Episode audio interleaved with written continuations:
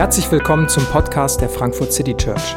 Schön, dass du eingeschaltet hast. Wir wünschen dir viele inspirierende Momente beim Hören der Predigt. Einen wunderschönen guten Morgen auch von mir. Mein Name ist David. Ich bin einer der Pastoren hier in der Frankfurt City Church. City Church. So, reden fällt schon mal schwer. Guter Start, David, sehr guter Start. Ähm, schön, dass du da bist. Schön, dass du da bist. Äh, leidenschaftlich und vorfreudig. Schön, dass du da bist, wenn du etwas kritisch distanziert bist, wie auch immer du heute hergekommen bist. Wir freuen uns, dass wir hier gemeinsam Gottesdienst feiern dürfen. Und ich freue mich, dass wir heute über dieses Thema, über diese Predigt, ähm, über diesen Text gemeinsam nachdenken können.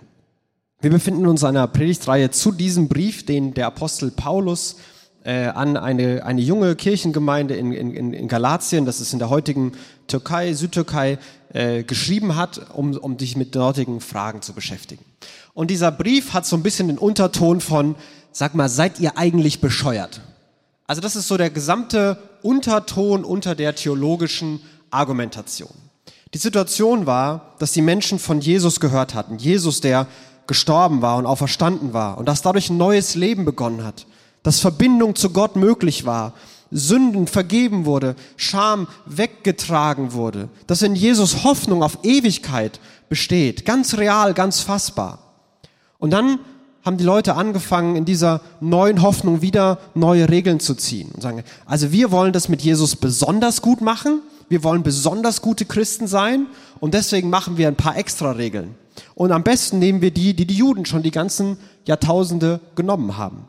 Also wir halten uns wieder an die Reinheitsgebote, wir halten wieder Sabbat und, ja, ist ein bisschen blöd, aber wir führen auch Beschneidung wieder ein. Das war so der, der Gedanke.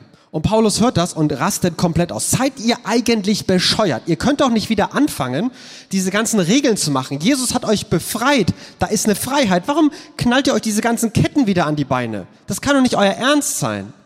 Ihr müsst doch hier niemand was beweisen. Ihr seid geliebt. Ihr gehört zu Gottes Volk weil ihr mit Jesus verbunden seid. So simpel ist es. Es ist nicht Herkunft, es ist nicht, wie religiös ihr lebt, es ist nicht euer Geschlecht, es ist nicht euer sozialer Status. Ihr seid mit Jesus verbunden einfach, weil ihr die Hand zu Jesus ausgestreckt habt, ja und viel mehr, weil Jesus die Hand zu euch ausgestreckt hat und euch genommen hat.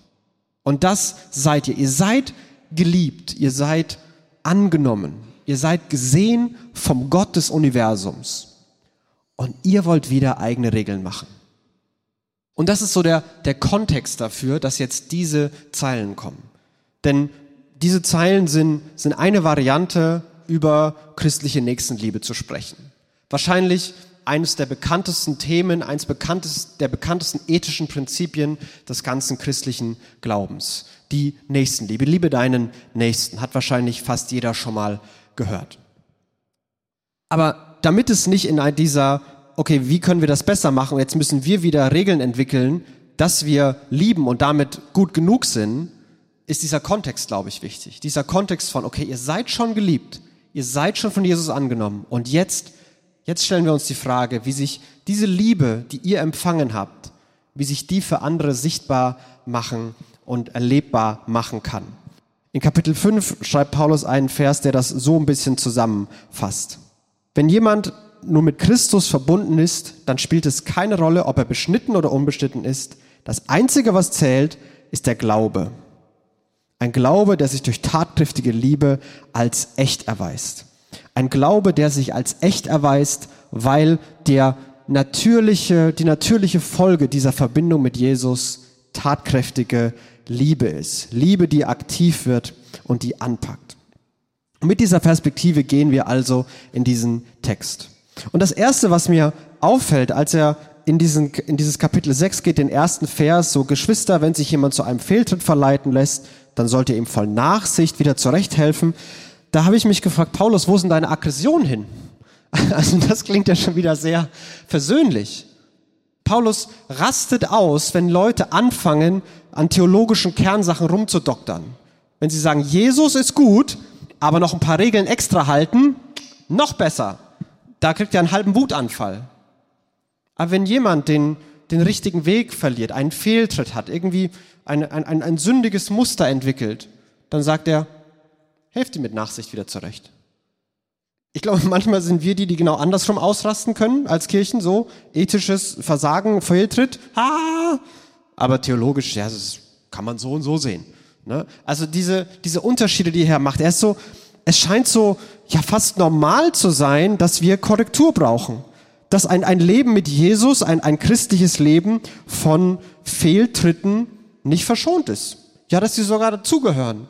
Und dann mit so einer Selbstverständlichkeit, so einer Lockerheit, hey, helft einander. Helft einander mit, mit Nachsicht, mit Liebe. Das heißt nicht so, also nicht so von oben herab, arrogant, verurteilen, sondern helft einander zurechtzufinden. Die Formulierung ist hier äh, im Griechischen so ein, den, den richtigen Weg zu finden oder auf dem richtigen Weg zu bleiben. Helft einander genau dabei. Und ähm, das, das ordnet das, das ruft wieder ein, ein Spannungsfeld auf, das dieser Brief bisher schon aufgemacht hat. Das Spannungsfeld zwischen alle Christen sollen eine Einheit sein. Es gibt die eine Familie Gottes und alle, die mit Jesus verbunden sind, gehören dazu.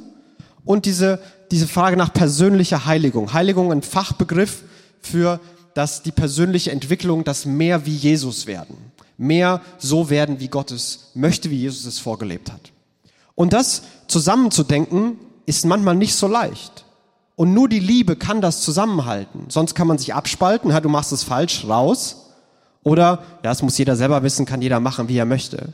Sondern zu sagen, nein, wir wollen miteinander im Gespräch sein. Wir wollen aufeinander zugehen, wir wollen uns korrigieren und wir wollen uns auch korrigieren lassen. Nicht von oben herab. Das meint er mit dieser Versuchung, äh, mit, dieser, mit dieser Versuchungsformulierung. Achte darauf, dass ihr nicht selbst in Versuchung geratet. Also die Idee ist nicht, dass du siehst jemanden, der irgendwas macht, was er nicht machen sollte und denkst dir so, das kann man machen. Das wusste ich ja gar nicht. Das probiere ich gleich auch mal.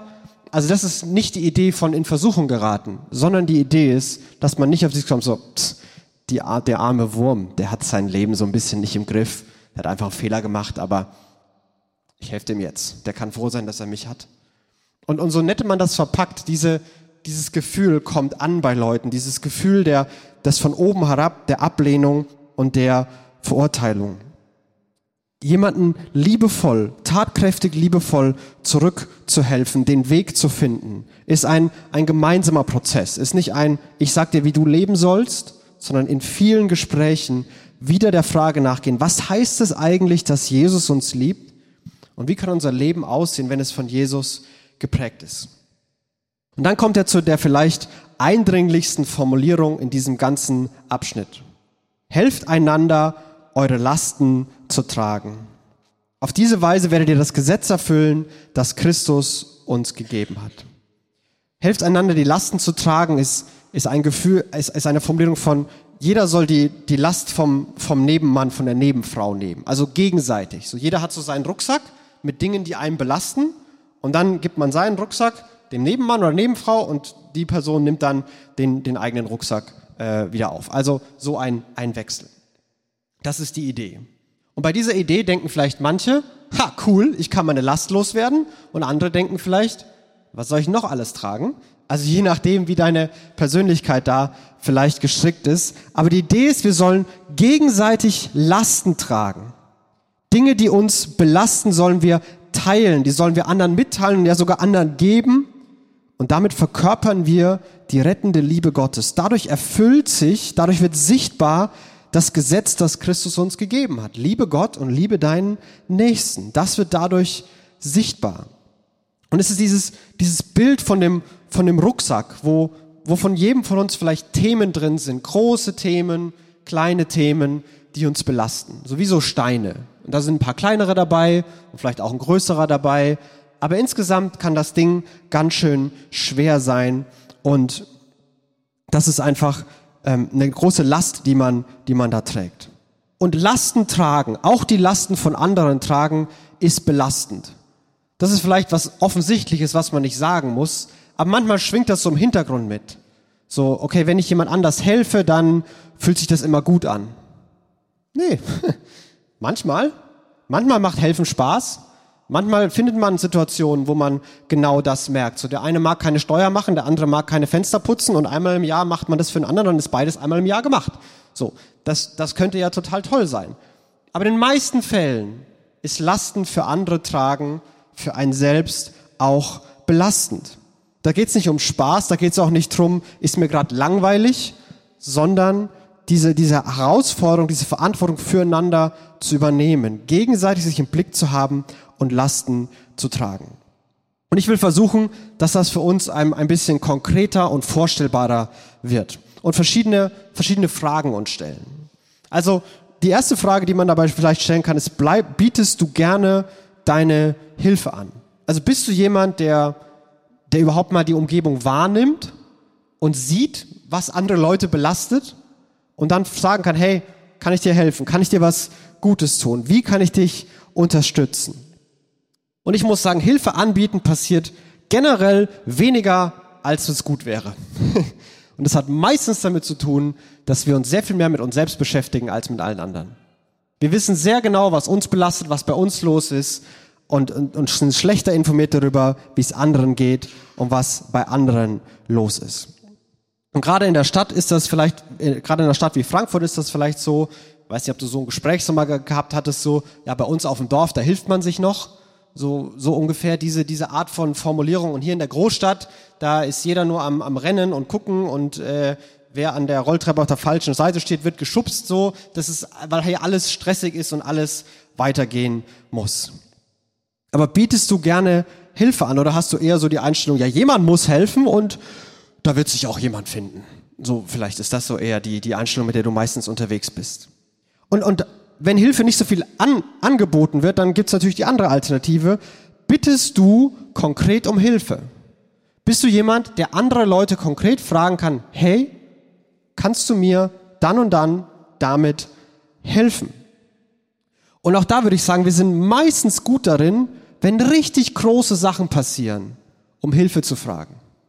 Wenn ein Familienmitglied im Krankenhaus liegt und man Unterstützung braucht, wenn eine Tragödie in der, in der Familie, im Leben passiert ist, in, in großen Momenten, wo es offensichtlich ist, dass Hilfe benötigt wird, sind wir meistens gar nicht so schlecht darin, um Hilfe zu bitten. Aber mein Alltag sind ja nicht nur große Steine, die mich belasten. In meinem Rucksack sind ja nicht nur große Steine, sondern in meinem Rucksack sind manchmal viele kleine Steine. Und die Summe der vielen kleinen Steine machen dieses Ding so beknackt schwer. Und bei diesen kleineren Dingen da sind wir wirklich schlecht darin, um Hilfe zu fragen. Zumindest die meisten von uns. Vielleicht nicht alle, aber da sind wir oft schlecht darin, um Hilfe zu fragen. Wir fragen dann um Hilfe, wenn wir fast am Zusammenbrechen sind oder schon zusammengebrochen sind, dann, wenn es zu spät ist. Warum nicht früher fragen? Woher kommt die Idee, dass man die, die Dinge alleine regeln muss? Die anderen schaffen es doch auch. Ich kann mich doch hier nicht als als Versager outen, der bei, bei sowas Hilfe braucht. Irgendwie können es die anders doch auch machen. Ich möchte nicht schwach dastehen. Ich möchte die Kontrolle behalten. Wenn ich Leute um Hilfe frage, dann, dann machen die es vielleicht nicht genau so, wie ich das haben möchte. Was immer die Gründe sind, warum wir manchmal nicht gut darin sind, um Hilfe zu fragen, ich glaube, das sind keine guten Gründe. Und seien sie noch so, noch so toll verpackt. Vielleicht weißt du ganz genau, was es kostet, jemandem zu helfen, weil du selber jemand bist, der, der gerne hilft. Und du weißt, helfen ist anstrengend. Helfen heißt, du machst jemand anders die To-Do-Liste fertig und deine eigene bleibt offen. Und du sagst, du möchtest es einfach keinem zumuten. Für dich soll keiner leiden und du triffst die Entscheidung für dich selbst. Die anderen wollen mir nicht helfen, sonst hätten sie mir ja äh, irgendwie ihre Hilfe angeboten oder was immer da die Gedanken sind. Aber all das ist eine Form von Ich-Bezogenheit, die ungesund ist. Wenn ich um Hilfe fragen kann, hat eine ungesunde Form von Ich-Bezogenheit. Ich weiß nicht, in welcher Form die ist, die mag nett verpackt sein, aber das ist eine Form von Selbstzentrierung, die un ultimativ ungesund ist.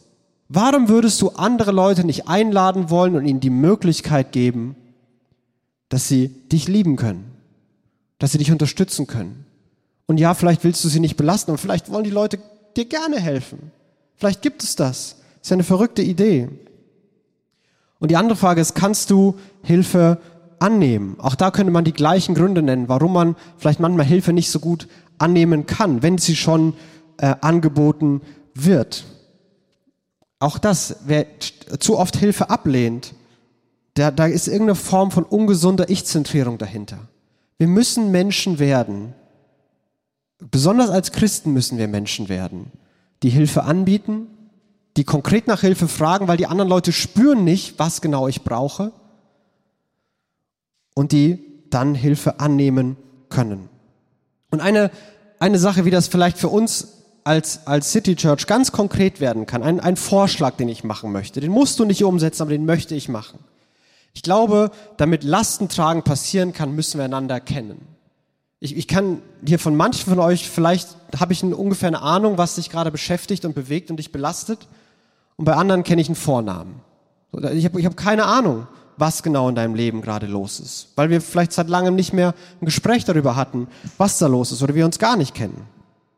Und deswegen haben wir einen echten Fokus darauf, dass Leute in, in Kleingruppen sind. Dass Leute sich einmal die Woche mit ein paar anderen äh, Christen treffen, um sich auszutauschen, zu beten, in der Bibel zu lesen, gemeinschaftlich irgendwie das Leben zu gestalten, damit man sich kennt und Lasten teilen kann.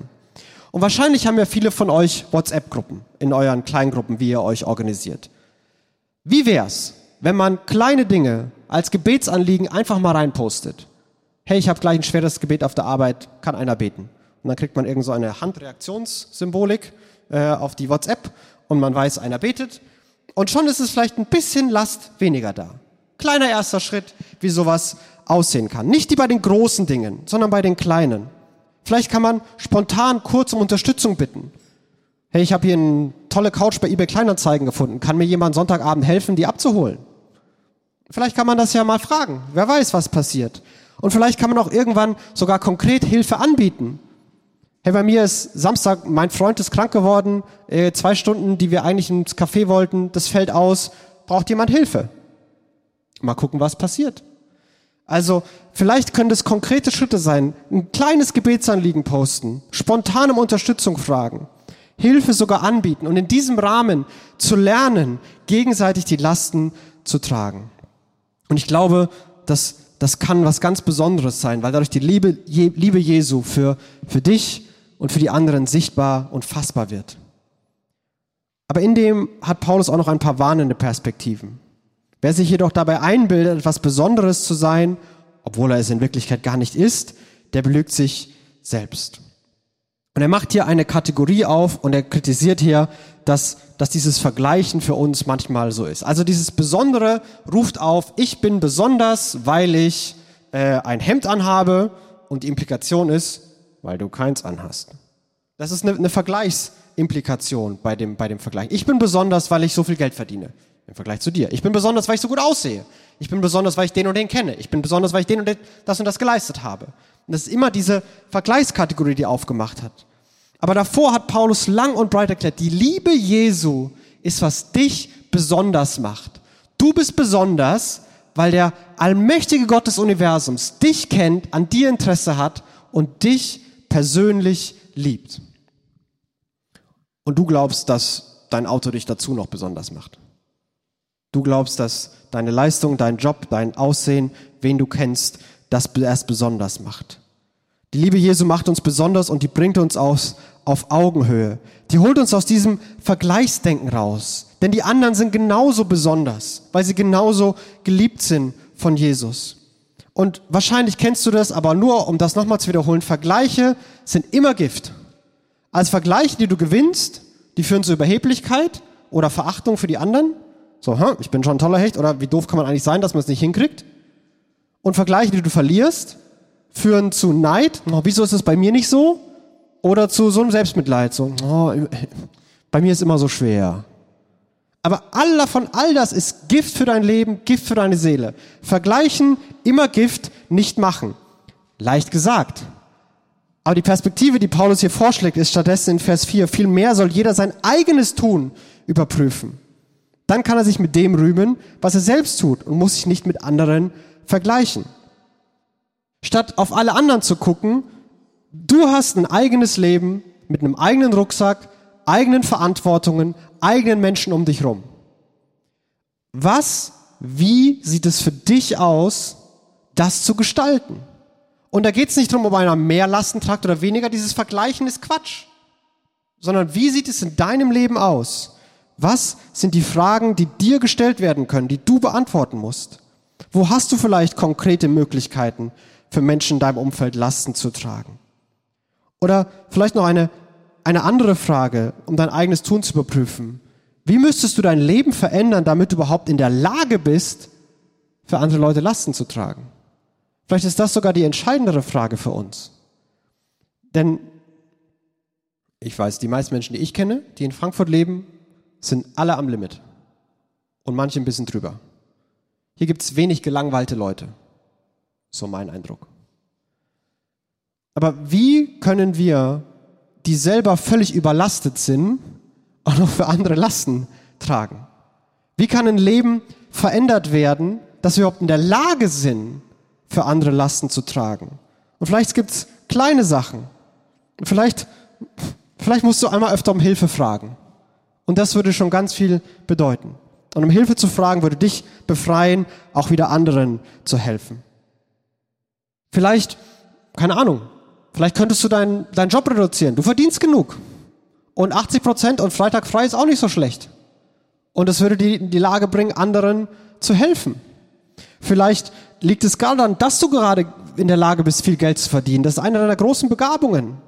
Und du kannst deine Finanzen so nutzen, um das Leben für andere etwas leichter zu gestalten, andere zu entlasten. Vielleicht musst du dich von Erwartungen lösen. Vielleicht musst du das Vergleichen aufhören. Vielleicht ein paar andere Dinge lassen und dich im Leben fokussieren, damit du in die Lage kommst, überhaupt für andere Leute Lasten zu tragen. Und dann macht Paulus in Vers, äh, Vers 5 diese, diese Zuspitzung auf die persönliche Verantwortung ins, ins, führt ins Extrem. Und das ist ein simpler Satz, er sagt, jeder hat nämlich seine ganz persönliche Last zu tragen. Das ist ein bisschen unglücklich übersetzt, weil das griechische Wort für Last ist hier ein anderes. Also er meint hier nicht genau das Gleiche, das ist nicht so paradox, wie es jetzt vielleicht aussieht. Aber die Kategorie, die er aufmacht, ist, jeder muss sich einmal selbst für sein Leben verantworten. Und, und als Christ würde er die Perspektive aufmachen, jeder wird einmal von Jesus gefragt, wie er, wie sie sein oder ihr Leben gestaltet hat. Und ich glaube, dass die meisten von uns Angst vor der falschen Frage haben. Manch von uns, die wird Jesus fragen, warum hast du so viel getragen, was keiner von dir gefordert hat? Warum hast du die Last der Welt und deines Umfelds auf deine Schultern gelegt, ohne dass ich es von dir gefordert habe? Die Frage, die wir erwarten würden, ist, warum hast du eigentlich mehr Leuten geholfen? Aber was Jesus fragen wird, ist, warum hast du die Last der Welt auf deine Schultern genommen? Von Krieg und Klima zu gesellschaftlichen Entwicklungen, zu alles, was in deiner Familie und in deinem Freundeskreis passiert und in deinem eigenen Leben. Und für alles ist entscheidend, wie du dich verhältst. Wieso, wieso nimmst du diese Last auf dich? Das war nie der Plan. Und es gibt auch die von uns, die genau sich vor dem Szenario vielleicht sicher wissen und die wird Jesus nicht fragen, diese Frage stellen, sondern da wird Jesus eher die Frage stellen, warum hast du dich so oft darauf verlassen, dass jemand anders helfen wird? Es gibt so viele Themen und da müsste immer jemand was machen. Aber warum war so oft dein Move? Ja, jemand müsste was machen. Warum bist nicht manchmal du jemand, der da was machen kann und was machen soll? Und ich möchte es nochmal wiederholen. Intuitiv haben wir Angst vor der falschen Frage. Die, die glauben, dass sie zu wenig machen und überfordert sind, wahrscheinlich wird Jesus fragen, warum lädst du dir all das auf, was keiner von dir gefordert hat? Und die, die eher wegschieben und sagen, so, jeder ist für sich selbst verantwortlich, die wird wahrscheinlich Jesus eher fragen, warum hast du dich so oft darauf verlassen, dass jemand anders hilft, dass jemand anders in die Bresche springt? Und so macht Jesus diese, diese konkreten Kategorien auf mit Lasten tragen, einander helfen, mit der persönlichen Frage, wie das passieren kann und wie wir das gestalten können. Und dann scheint er, scheint er zu wechseln, ähm, so ein bisschen die Kategorie springt so ein bisschen. Ähm, er, er bleibt bei, bei Lasten tragen und einander zu lieben und dann redet er darüber, wie man auch mit den Finanzen und in dem Miteinander Prinzipien gestalten kann. Und dann kommt ein Vers, äh, das ist natürlich jetzt eine gute Position für mich, den zu predigen, ne? Vers 6. Während der Lehrer des Evangeliums unterrichtet wird, soll mit allem, was er besitzt, zum Lebensunterhalt seines Lehrers beitragen. Ich möchte an der Stelle den Gottesdienst beenden. Schönen Sonntag. Ähm, nein. Also, er macht hier diese Kategorie auf, Und, und, und das, das griechische Wort, davon haben wir den Begriff Katechese. Also im, im Evangelium unterrichten ist einmal eine Kopfsache, denken wie Jesus, und einmal eine Praxissache, leben und handeln wie Jesus. Und das soll in Kirche passieren. Das ist der, der Zweck von Kirche. Das ist unsere Aufgabe als Kirche, dass Menschen die Welt mit den Augen von Jesus sehen, die Welt durch seine Liebe, seine Gerechtigkeit und seine Gnade sehen und dass ihr Handeln das tatsächlich widerspiegelt.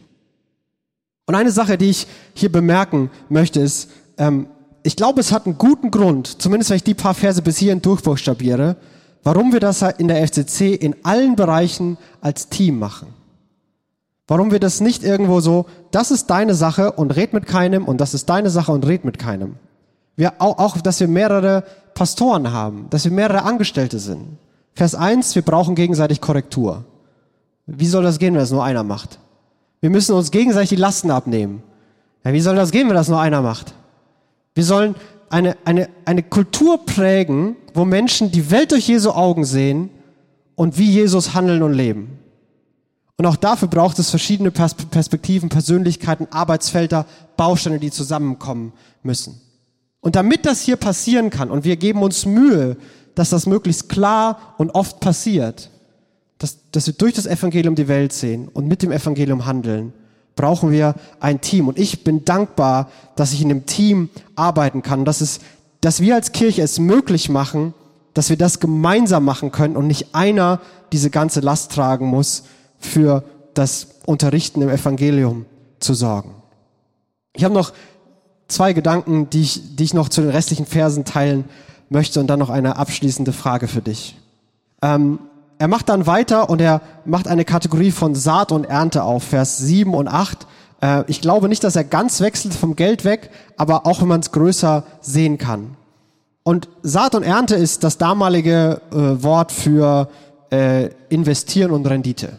Also in der Agrargesellschaft ist das wahrscheinlich eher das als, du musst in eine Aktienfonds investieren, damit du so und so viel Prozent bekommst. So, so ungefähr. Ähm, und wer das klug macht und wer sich Mühe gibt, der hat am Ende mehr, als er vorher hatte. Und wer das dumm macht, der hat am Ende weniger, als er vorher hatte. So, das ist die, die Logik.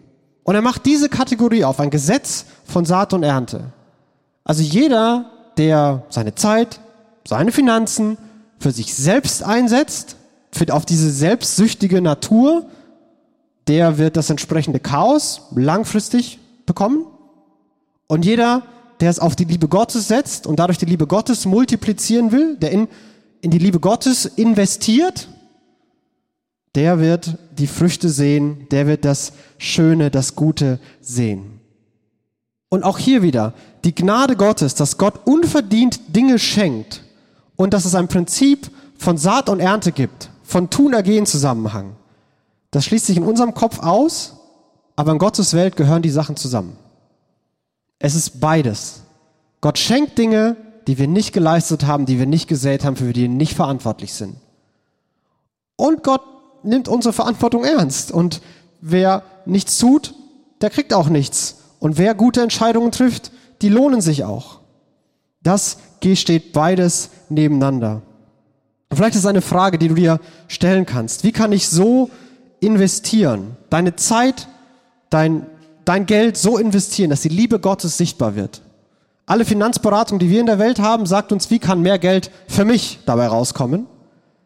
Aber zu sagen, wie kann die Frage gestellt werden, wie kann mit meinem Geld möglichst viel von der Liebe Jesus sichtbar werden? Für 10 Euro, für 100 Euro, 1000, 10.000, 100.000, eine Million, 10 Millionen, keine Ahnung, wo hier die Grenze ist. Wie kann dadurch die Liebe Gottes sichtbar werden? Wie kann ich es einsetzen, dass das passiert, statt es für mich möglichst sicher und viel zu machen? Wie kann es aussehen, in die Liebe Jesu zu investieren? Und er macht dann noch am Ende auf die Kategorie, dass wir nicht müde werden sollen. Denn es ist ermüdend. Lastentragend ist belastend. Das ist ermüdend. Das ist anstrengend. Aber es, wir werden eine Ernte bekommen. Es wird sich lohnen. Kurzfristige Ergebnisse mögen ausbleiben. Aber langfristig werden sich kleine Taten von Güte, von Treue, von Freundlichkeit lohnen.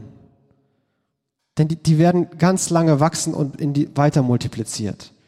Und ich wünsche mir, dass wir längerfristiger denken. Ich war einmal nett, nichts zurückgekommen, ich bin nie wieder nett. Sondern zu sagen, hey, ich möchte ein Mensch sein, der nett ist, der Hilfe anbietet, der nach Hilfe fragt, der Hilfe annimmt. Und manchmal läuft es nicht so, wie ich möchte. Manchmal ist es ermüdend, manchmal ist es anstrengend, manchmal ganz anders, als ich will.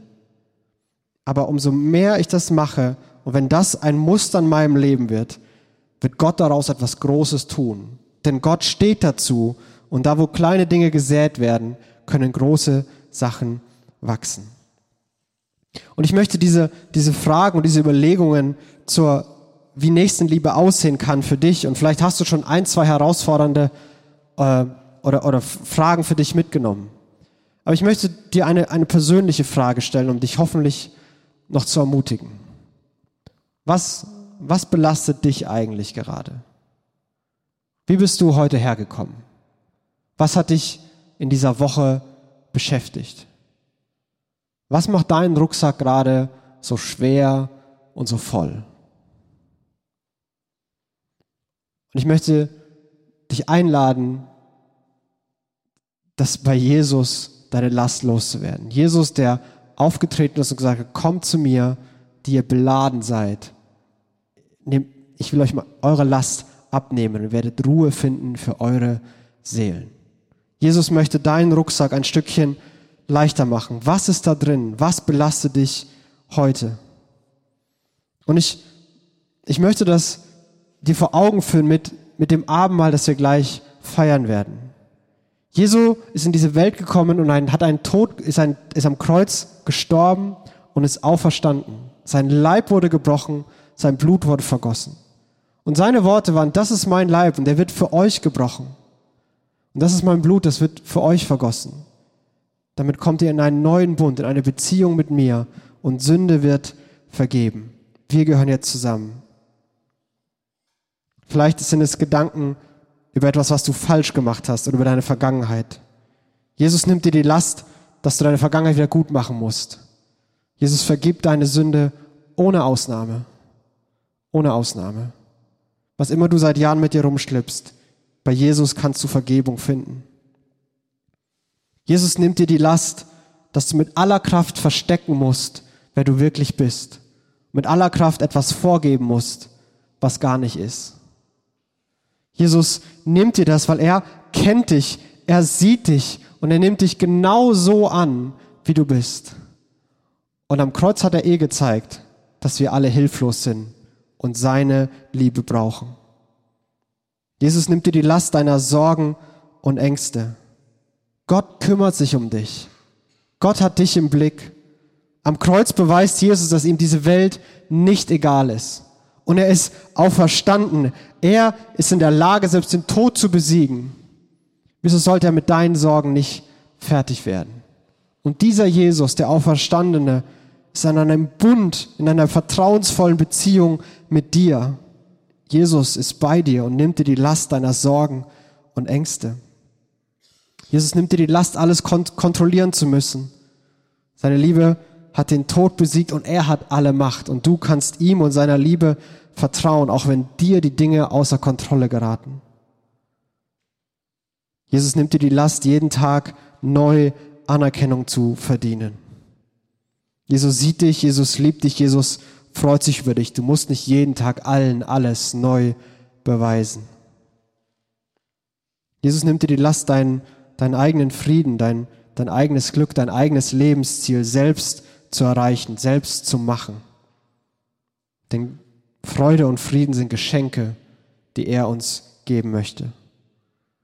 Und Jesus nimmt dir die Last, ständig etwas beweisen zu müssen. Dir, anderen.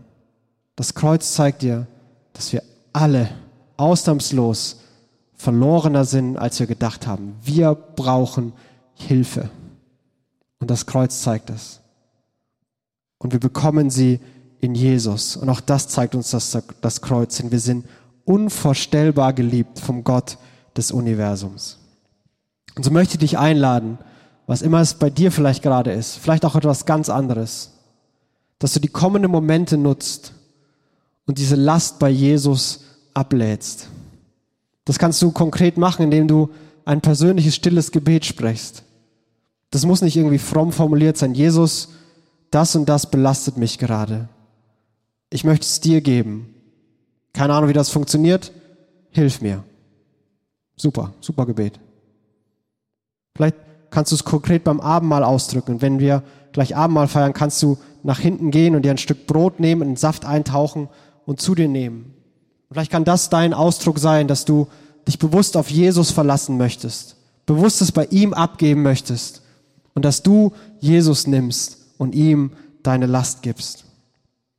Und wir haben auch Leute, die hinten sein werden und für dich beten werden. Ähm, wenn du sagst, alleine weiß ich nicht, wie das gehen soll, hinten werden Leute sein, die haben so einen grünen Button, mit denen kannst du gerne sprechen, die beten mit dir und für dich. Und ich lade dich ein, deine Last bei Jesus abzuladen, dass dein Rucksack ein bisschen leichter wird, dass du seine Liebe spürst und dass diese Liebe uns befähigen kann, Menschen zu werden, die auch anderen ihren Rucksack leichter machen, die auch andere lieben. Das ist mein Wunsch und meine Hoffnung. Aber es beginnt damit, dass wir die Liebe Jesu sehen, die Liebe Jesu erleben und ihr vertrauen. Das ist der erste Schritt. Und genau dafür möchte ich beten und das wollen wir auch gleich danach in Liedern und im Abendmahl feiern und erleben. Ich bete. Jesus, du siehst jeden hier. Du siehst unsere Gedanken, du siehst, was uns füllt, du siehst, was uns belastet. Und es ist verrückt, dass der allmächtige Gott sich für genau meine persönliche Last interessiert. Und ich bitte, dass du uns zeigst und erleben lässt, dass das stimmt, dass du wirklich an unserer Last interessiert bist. Und dass du uns zeigst, dass du sie uns abnehmen kannst, dass du sie tragen kannst. Danke, dass deine Liebe am Kreuz alles vorbereitet hat. Danke, dass deine Auferstehung alles erneuern kann und will. Hilf uns dem zu vertrauen. Hilf uns, das dir hinzulegen. Hilf uns, es dir zu übergeben. Und lass uns erleben, wie wir heute nach Hause gehen mit ein bisschen weniger Gepäck im Rucksack und mit ein bisschen mehr Freiheit, um andere tatkräftig zu lieben. Jesus, das brauchen wir. Und ohne deine Liebe können wir das nicht. Da können wir andere nicht lieben. Und so beten wir, lass uns deine Liebe erfahren. Neu, wieder, tiefer. Danke für diese Zeit. Danke, dass du uns begegnen möchtest. Amen.